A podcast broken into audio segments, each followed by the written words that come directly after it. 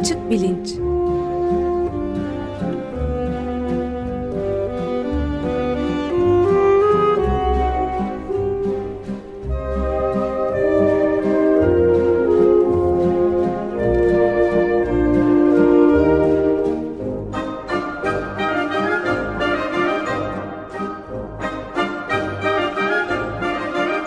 Güven Güzeldere ile bilim ve felsefe sohbetleri.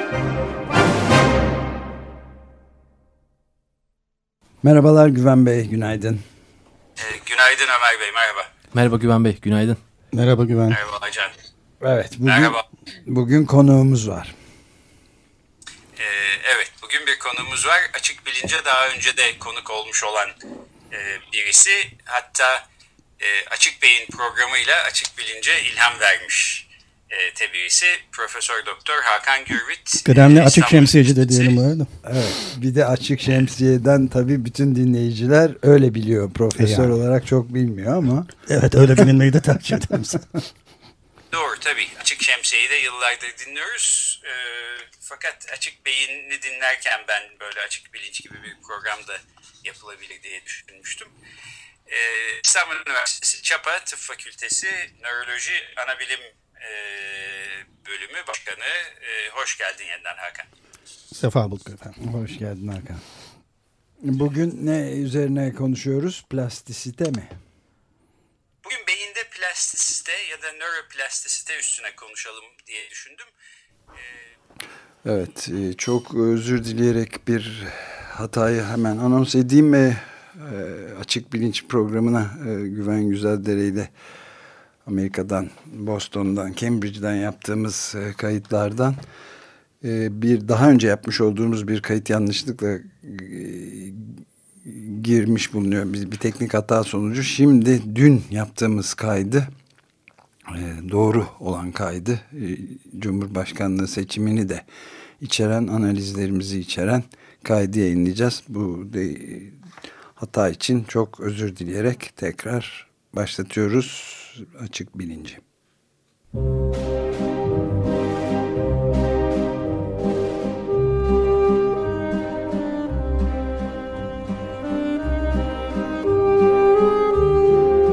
Açık Bilinç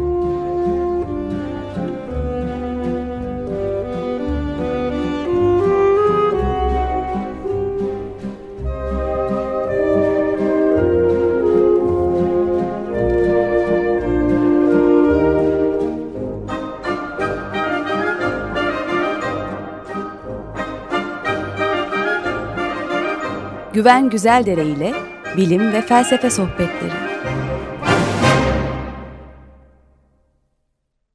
Günaydın Güven Bey merhabalar. Günaydın Ömer Bey, merhaba. Günaydın Güven Bey. Günaydın Can. Evet geçen haftalarda da şu anda bir ateş, ateşkes durumu gene ikinci bir e, ateşkes hatta üçüncü bir ateşkes durumu olmasına rağmen her an e, yeni şeylerin patlayabileceği bir çok gergin e, İsrail-Gazze meseleleri saldırıları var. Arada biz konuştuğumuz zaman bir ate e, konuşmadığımız zamanda da hafta sonunda bile ateşkes bozuldu kimin bozduğu belli olmadı ve üstüne e, gene çocuklar öldürüldü.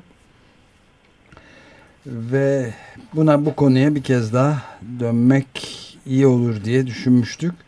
Özellikle de bizim Açık Gazete'ye de zaman zaman sözünü ettiğimiz e, gazetecilerden, yazarlardan Chris Hedges'in Niye İsrail yalan söylüyor başlıklı bir yazısında bizim e, açık bilinci de etkileyecek olduğunu yani e, ilgilendirecek daha doğrusu olduğunu düşündüğümüz bir şey vardı. Yani do- 1984 George Orwell'in meşhur 1984 romanı ki radyoda da söyleniyor. Orada öngörülen bir double think denen çift düşün.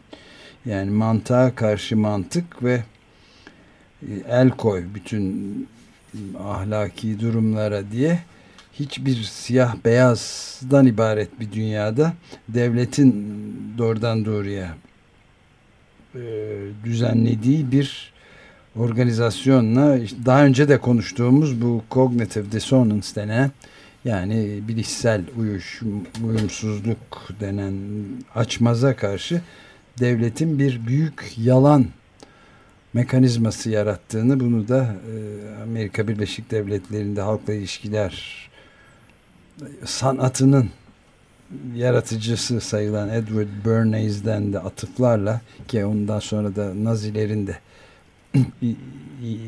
taklit ettiğini biliyoruz. Örnek aldığını Edward Bernays'i.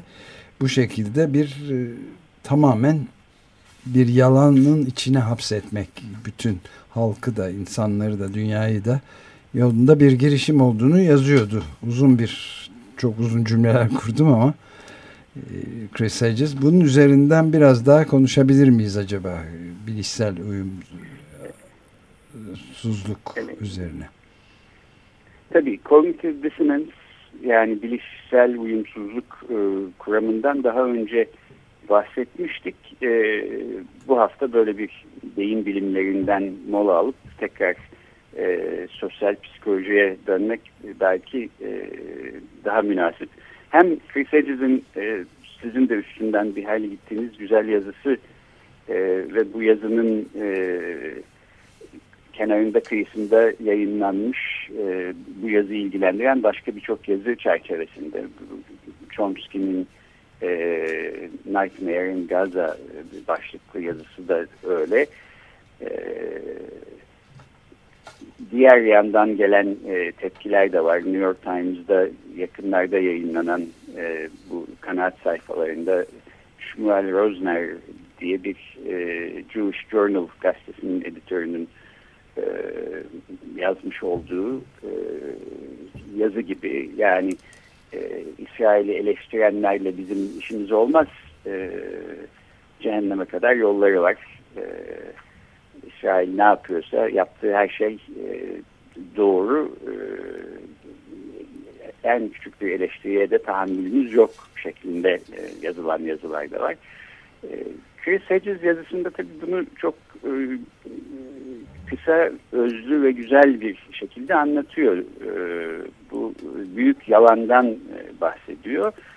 E, George Orwell'e de e, e, referansla ve diyor ki bu tür büyük yalanlar hep bir taraftan yerle bir ettikleri ahlaki normları kendileri sahiplenerek yani e, doğru ahlaka kendilerinin sahip olduğunu iddia ederken aslında ahlaki normları yerle bir ederek e, bu yalana inananları da rahatlatmayı e, hedeflerler. Bu da biraz bu bilişsel uyumsuzluk kuramının dediği şeylerle alakalı aslında. Ee, daha önce de bahsetmiştik. Amerikalı e, sosyal psikolog Leon Festinger'ın e, ortaya attığı bir kuram. E, cognitive dissonance yani bilişsel uyumsuzluk nedir? Bir insanın zihnindeki e, düşünceleri, inançları arasındaki e, uyumsuzluk, e, bilişsel uyumsuzluk. Bu uyumsuzluk yani inandığımız şeyler arasında bir tutarsızlık, uyar, uyumsuzluk birbiriyle uyuşamama durumu varsa bunun bir e, zihni strese sebep olduğu ve insanlarda bu uyumsuzluğu gidermek üzere e, bir takım rasyonalizasyon mekanizmalarının e, devreye girdiğini iddia ediyor Leon Festinger.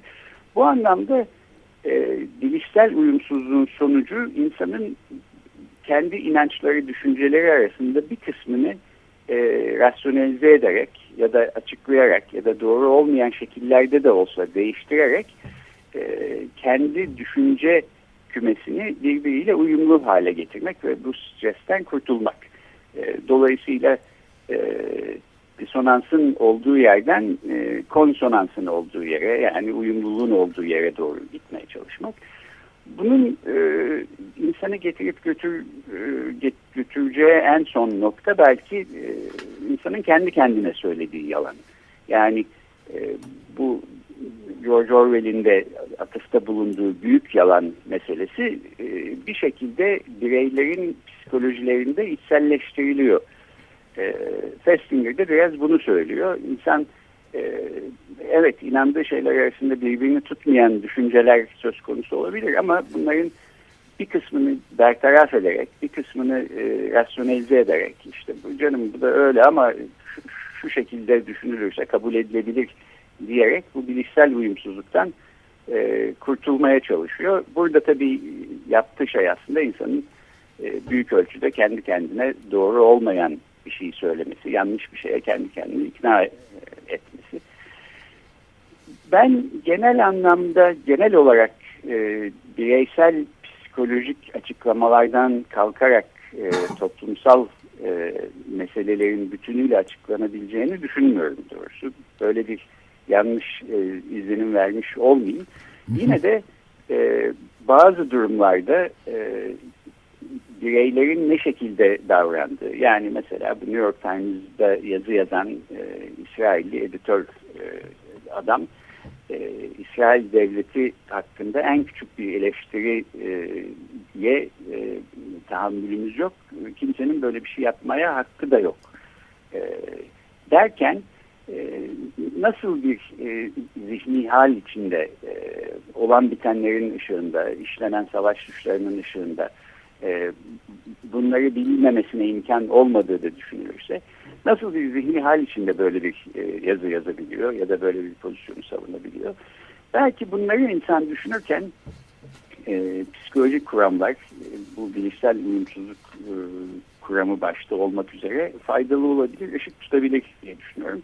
Biraz da o açıdan e, Chris yazısını da e, bu çerçevede yeniden e, gündeme getirelim e, dedik. Siz de aslında geçen hafta epeyce bir üstünden gittiniz. Evet bir de belki şeyi de eklemek ilginç olabilir. Ee, yani bu tabii sizin de dediğiniz gibi sadece sosyopsikolojik bir şey değil. Oradan doğruya propaganda mekanizmasıyla ve özellikle de maalesef parçasını da oluşturduğumuz medyanın kullanımı, medya organlarının kullanımı ile ilgili mesela e, The Guardian gazetesinde Giles Fraser'ın yaptığı bir mülak e, bir röportaj da vardı. İsrail'deki bu e, İsrail ülkesinin içindeki bu karşı çıkanların durumuyla ilgili çok köşeye sıkıştırılmış durumdalar. Mesela Gideon Levy'den bahsediliyor. Haaretz'in en saygın gazetelerinden biri. Haaretz'in İsrail'in en saygın gazetelerinden birinde yazan Gideon Levy e, artık e, korumalarıyla dolaşmak zorunda bırakılıyor. Çünkü kendisinin eleştirilerine karşı müteveffa Gideon Levy diye bahsedilmeye başlanmış ve çok sayıda tehdit alıyor. Hatta evet. korumaları bile kendisine sen yanlış düşünüyorsun abi filan diyorlarmış yani anlaşılan. Diyor ki yani antidemokratik bir ruh ve herhangi bir eleştiriye karşı herhangi bir tarz muhalefete ya da Filistinlilerle her en ufak bir sempati, empati şeyine karşı bile sıfır tolerans durumuna geldik diyor. Bu Giles Fraser'la yaptığı mülakatta verdiği ve yüzde 95'e kadar çıkıyormuş savaşı destekleyenlerin İsrail'deki e, oranı kimin e, bir, bir yoruma göre yüzde e, İsrail Demokrasi Enstitütü'nün hesabı yüzde 95 destek alıyormuş evet. İsrail politikaları. Channel 10 haber kanalına göre de yüzde 87 Gideon Levy de diyor ki biz bunda şaşılacak hiçbir şey yok diyor medyanın bu tavrı karşısında. Bu hatta mucize bile yüzde beş olması bile diyor. Yani inanılmaz on yıllardan beri demonize ettiler, şeytanlaştırdılar, insansızlaştırdılar Filistinlileri ve nefret aşıladılar. Yani hiç, yeni kuşaklardan zaten hayatında hiç ömründe hiç Filistinli, Arap filan görmüş olan bile kimse yok. Dolayısıyla yüzde beş bile mucizedir demiş. Çok acayip bir zihni durum var yani. Ee, evet böyle bir durumda bir aykırı sesi e, sürdürebilmek herhalde çok çok zor e, ve çok cesaret isteyen bir şey olsa gerek. Öte yandan bu durum e, bu, bu bilişsel uyumsuzluk kuramının öngördükleriyle de aslında son derece e, örtüşüyor, uyuşuyor. Evet. Çünkü e, bilişsel uyumsuzluğu ortadan kaldırmak için yani e, insanları siyah ve beyazdan oluşan bir dünya olduğuna ve e, kendi inandıklarının yalnızca doğru şeyler olduğuna inandırmak için e, gerçekten bir illüzyon yaratmak gerekiyor. Bu illüzyonu e, zedeleyecek, sarsacak ya da bu balonda delik açacak e, en küçük bir e, e eleştiriye bile e, hiç e, müsamaha olması biraz olmaması biraz biraz bu yüzden. Bu tabii e, bir sürü e, kuramcıyı, sosyoloğu, psikoloğu uzun süre meşgul etmiş bir konu. Cognitive dissonance teorisinin de Festinger'in yaptığı çalışmaların da mesela hep İkinci Dünya Savaşı'nın hemen arkasından gelmiş e, olması hiç şaşırtıcı değil. Aynı şekilde e, Frankfurt Okulu'nun düşünürlerinin de e, birçoğu en önemli eserlerini İkinci Dünya Savaşı'ndan e, sonra İkinci Dünya Savaşı sırasında gözledikleri e, ne dayanarak e, veriyorlar. Yani Adorno'nun otoriteryen kişilik üstüne araştırması, Max Horkheimer'ın akıl tutulması kitabı, bütün bunlar aslında bu e, içselleştirilmiş büyük yalanın e, gerek bireylerin psikolojisinde gerek e, toplum e, bazında ne şekilde ve hangi koşullarda hangi e, araç gereçle hangi propaganda aracı gereciyle e, sürdürüldüğünü, sürdürülebildiğini ve e, ne inanılmaz sonuçlara yol açtığını anlamaya çalışan, e, bununla uğraşan e, çalışmalar.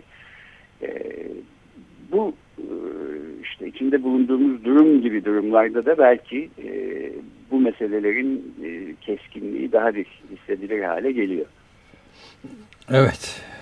Yani net olarak inanılmaz bir e, şiddetin kol gezdiği bir dünyada bunu kolaylaştıran bir mekanizma gibi düşünüyor insan. Yani evet. inselleştirmesi açısından. Çok şey Şimdi evet. Bu e, bir de şunu e, söylemek istiyordum. İnsan yalan söylerken gerçekle bir e, uyumsuzluk içinde bir şey söylüyor e, olur. E, bu anlamda yalan söylemekle e, rasyonelize etmek farklı e, psikolojik mekanizmalar. E, bilişsel uyumsuzluk e, kuramı insanın kendi kendine ne şekilde yalan söylediğini e, daha ziyade açıklamaya çalışan bir şey. Bu anlamda e, bilişsel uyumsuzluktan kurtulmak için kendi kendine yalan söyleyerek e, yanlışlara inanan e, bir insanla e, bile bile e, farkında olarak ve belki başkalarını manipüle etmek için yalan söyleyen bir insan arasında ciddi bir fark var bana gözüküyor. E, bir anlamda e, bu, bu kısıtlı anlamıyla söylemek istiyorum. E, bilişsel uyumsuzluk nedeniyle e, kendi aklındakileri rasyonelize eden, kendi kendine yalan söyleyen insanların e, ruhunda belki daha masum bir hal var. Bir farkında olmama durumu söz konusu. E, propagandanın da aslında e, sonuçta ortaya e, koymaya çalıştığı şey bu. Ortaya koymaya çalıştığı yapı. E, yaratmaya çalıştığı illüzyon böyle bir şey eleştiriye olan müsamahasızlık da biraz bu yüzden çünkü insanın kendi kendine söylediği yalanın ucu gözüktüğü zaman bunun yarattığı e, uyumsuzluk e, belki gerçeklerin farkındalığına varmaya dolayısıyla e, bu illüzyon balonunda bir e, büyük bir delik açılmasına falan sebep olacak bir şeyler. Şimdi bunları söylüyorum e, 11 Ağustos 2014 e, tarihinde yeni bir cumhurbaşkanı seçmiş bir ülkeye uyanmış olan e, Türkiye seçmeniyle ilgili bir şey söylememek e, de çok çok güç bu, bu çerçevede bu bilişsel uyumsuzluk meselesini tartışırken e, biraz e, oraya da değinmek istiyorum. Bir iki tane seçimden hemen önce ilginç ve güzel yazı çıktı medyada. Bunlar bir anlamda seçim e, zamanına ve seçmen psikolojisine değişik şekillerde yaklaşan e, yazılardı. Seçim hangilerini doğru çıkarttı emin değilim ama biraz ondan bahsedeyim. E, ilk e, olarak bahsetmek istediğim yazı 7 Ağustos'ta e, çıkmış e, Yale Üniversitesi'nin Yale Global e, isimli internet e, e, gazetesinde, sitesinde e, Hakan Altınay yazmış. E, Erdoğan'ın zaferi özgürlükçü olmayan demokrasinin e, yükselişini mi gösterecek e, başlıklı. E, çok güzel bir analiz ve aslında seçimde neler olacağını e, öngörüyor. E, sonra da e, şöyle diyor, e, Erdoğan için e, kazanılacak kolay bir e, başarı bu, bu seçimlerde e, batıdaki eleştiri eleştirmenlerini e, şaşırtacağı gibi acaba Türk seçmeni e, hipnotize olmuş bir şekilde mi bu seçime gitti diye düşündürecek olabilir. Ama tabii ki gerçek bundan e, çok daha karmaşık diye yazıya giriyor. E, bu Türkiye seçmeni e, konusunda e, e, buradan yola çıkarak belki bakabileceğiniz iki tane daha e, güzel analiz var. Bir tanesi e, ikisi de T24 e, gazetesinde yayınlandı son birkaç günde. Bir tanesi Murat Paker'in Erdoğan'ı sevenler neden Erdoğan'a oy vermemeli başlıklı yazısı. Diğeri de Ömer Laçiner'in Erdoğan ve seviye meselesi e, başlıklı yazısı. Bu iki yazı seçmen e, psikolojisine değişik e, şekillerde yaklaşıyorlar. Murat Paker Erdoğan'ı sevenler neden Erdoğan'a oy vermemeli derken belki seçmenlerin bu bilişsel uyumsuzluk anlamında bir masumiyetle hareket ettiğini, e, Erdoğan'ı gerçekten sevdiklerini fakat e, e, Erdoğan'ın yanlış bir şey yaptığını düşünmeseler bile e, ona oy vermemek için e, gerek Türkiye'nin hayrına gerek e, Erdoğan'ın kendisinin hayrına e, mutlu bir emeklilik sürmesi için e, diye yazmış Murat Paker. E, e, ortada olan nedenleri e, e, tek tek sayıyor. E, Ömer Laçiner ise çok daha karamsar bir şekilde yaklaşmış yazıya. E, orada e, şöyle bir iddiada bulunuyor. Ortada bir bilişsel uyumsuzluktan kurtulmak için seçmenin kendi kendine yaptığı bir rasyonalizasyon ya da e,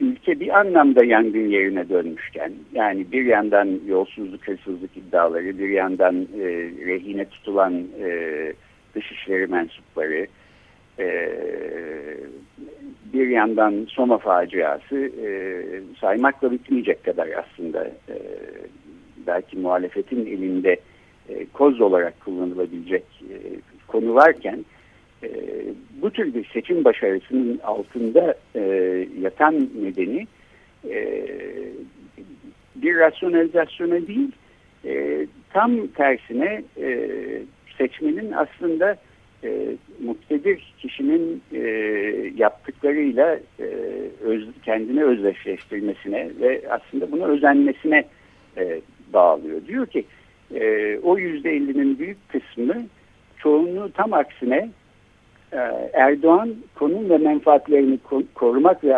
azamileştirmek için elindeki tüm araç ve imkanları hak, hukuk ve insaf ölçülerini çiğneyerek kullanma kararlılığına bayılıyor ve öze, özeniyor. E, öyleyse eğer yani Ömer Leçiner'in dediği doğruysa ortada e, bilişsel uyumsuzluktan kurtulmak için yapılan bir rasyonalizasyon falan yok. E, burada bir masumiyet de yok. Aslında yapılan hak ve hukuksuzluklara özenme, bunu e, beğenme, e, bunu kendine model olarak seçme durumu var. E, bu iki yaklaşım arasında e, bireylerin psikolojisi açısından değişik varsayımlar e, söz konusu. E, bu iki yazı da yani Murat Paker'in yazısı da Ömer Leçiner'in yazısı da seçimden önce yazılmıştı. Seçim sonuçlarına bakarak hangisinin e, doğru söylemiş olduğunu e, iddia etmek de kolay değil. Öyle bir şey yapmayacağım ama e, en azından bireysel psikolojinin e, toplumsal olaylara ne şekilde yansıdığının belki e, güzel bir örneği e, gibime geldi. O açıdan e, gündeme getirmek istedim. Evet yani bu açıdan daha önce konuştuğumuz e, konuyla yani İsrail'deki bu savaşa ve bayağı vahşete dönüşmüş şiddet gösterilerine destek, kayıtsız şartsız destek veren büyük çoğunluğun da sadece belki bir bilişsel uyumsuzlukun ötesinde böyle e, yerleşimler, yeni yerleşimlerle ve işte Orta Doğu'nun ortasında bütün kaynakları da en fazla kullanabilecek güçte yani su ve diğer kaynakları da güçte olmanın bilincinin bunları korumanın bilincinin de getirdiği bir şey de olabilir bir çıkar menfaat e, kaygısı da olabilir pekala bilmiyorum ama. E, doğru haklısınız yani bu e, bilişsel uyumsuzlukla baş etme mekanizmalarının altında ne var diye baktığımızda evet. kimisi farkında olduğumuz kimisi farkında olmadığımız e, e, çok çeşitli e, bizim kendi e, çıkarlarımızla alakalı şeyler de olabilir. Yine de burada bir farkındalık olup olmaması bana belirleyici ve önemli bir e, evet. esas gibi geliyor. Bir de aslında e, bilişsel uyumsuzluk ve rasyonalizasyon demişken e, seçmen psikolojisinden e, konuştuk, İsrail'den konuştuk. Belki en bunun çarpıcı örneğini e, ülkede ki ana muhalefet partisi veriyor. Öyle de denebilir. Dün mesela e, pardon pazar günü e, pazar gecesi seçim sonuçları belli olduktan sonra e, Cumhuriyet Halk Partisi Genel Sekreteri bir açıklama yaparak seçim sonuçlarını başarı olarak e, nitelendirmiş. Öyle değerlendirmiş. Yani e, Türk halkı Türkiye milleti adına mı yoksa Cumhuriyet Halk Partisi e, adına mı? Sanıyorum Cumhuriyet Halk Partisi adına bir başarı olarak e, evet. değerlendirmiş. E, e, seçim sonuçlarını e, muhalefet partisi adına bir başarı olarak değerlendirmek için hayli bir e, zihinsel, bilişsel e, rasyonalizasyon ve manipülasyon yapmak gerek gibi geliyor bana. E, eğer ki muhalefet partisi kendisini e, bir müebbet muhalefete e, yakıştırmıyorsa mahkum etmiyorsa evet. E, mahkum etmiyorsa evet. Yani günün birinde iktidarda da bizim söyleyecek bir takım sözlerimiz e, olabilir demekten tamamıyla vazgeçtiyse evet belki başarı olarak bu başarısızlık başarı olarak e, düşünülebilir. E, öyle düşünmüyorlarsa e, iktidarda da söz sahibi olmak istiyorlarsa günün birinde e, bu seçim sonuçlarını başarı olarak nitelendirmek e, yani işte bilim, bilişsel uyumsuzluk e, kuramı çerçevesinde baktığımızda e, e, tabii bunu bir başarısızlık olarak e, koymak e, bir zihni stres yaratacak, sıkıntı yaratacak bir hal. E, ama e, bir başarı olarak değerlendirip e, herkesin önüne çıkıp bir de bunu söyleyebilmek de e, rasyonalizasyonun herhalde zirvesini gerektiriyor. Evet. Bana öyle gözüküyor. Ya da başarının göreceli bir kavram olduğunu ortaya çıkarıyor. Yani herkes için başarı farklı ee, manalara gelebilir belki de. Ama şu, uzun zamandır görmüyoruz galiba ana muhalefet partisinden ya da muhalefette olan ya da iktidarda olandan da tebrikler iyi iş başardınız. Başarılarınızın devamını dileriz. Bir dahaki sefere daha hazırlıklı geleceğiz şeklinde herhangi bir demeçte duymadık zannedersem yakın zamana kadar da. Ya da bizim e, siyasi kültürümüzde, Türkiye'nin siyasi kültüründe olan şeylerden birinden bahsetmedim biraz önce. Evet, belki belki onunla da siyasi kültürün içinde olmamasıyla da alakalı olabilir. Doğru. Evet belki bit, bitti süre bitirmek üzereyiz de e, şeyi de eklemek gerekebilir. Yani bu alınan bir dizi seçim sonucunda sürekli olarak e, galibiyet alan e, Adalet ve Kalkınma Partisi ve Recep Tayyip Erdoğan'ın e, bir bir türlü muhalefet muhalefet anlamında herhangi bir muhalefet yapamamasından da kaynaklanıyor olabilir diye de evet. düşünmek mümkün doğrusu. Evet. Başarı yerine tam bir başarısızlık olarak da görmek mümkün. E, tabii bence de aslında e, öyle görmek gerekiyor. Fakat e, bilişsel uyumsuzluktan kurtulmak için belki e, muhalefetin kendisi bunu bambaşka bir şekilde görmeye devam ediyor gibi gözüküyor. Evet öyle anlaşılıyor. Peki çok teşekkür ederiz Güven Bey. Haftaya görüşmek üzere. Görüşmek, Görüşmek üzere. üzere. Hoşçakalın.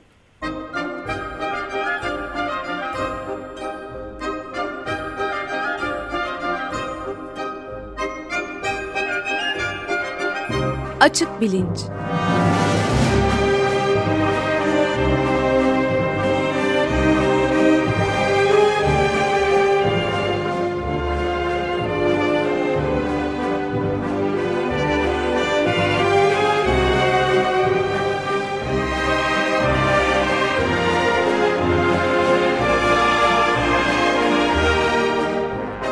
Güven Güzeldere ile bilim ve felsefe sohbetleri.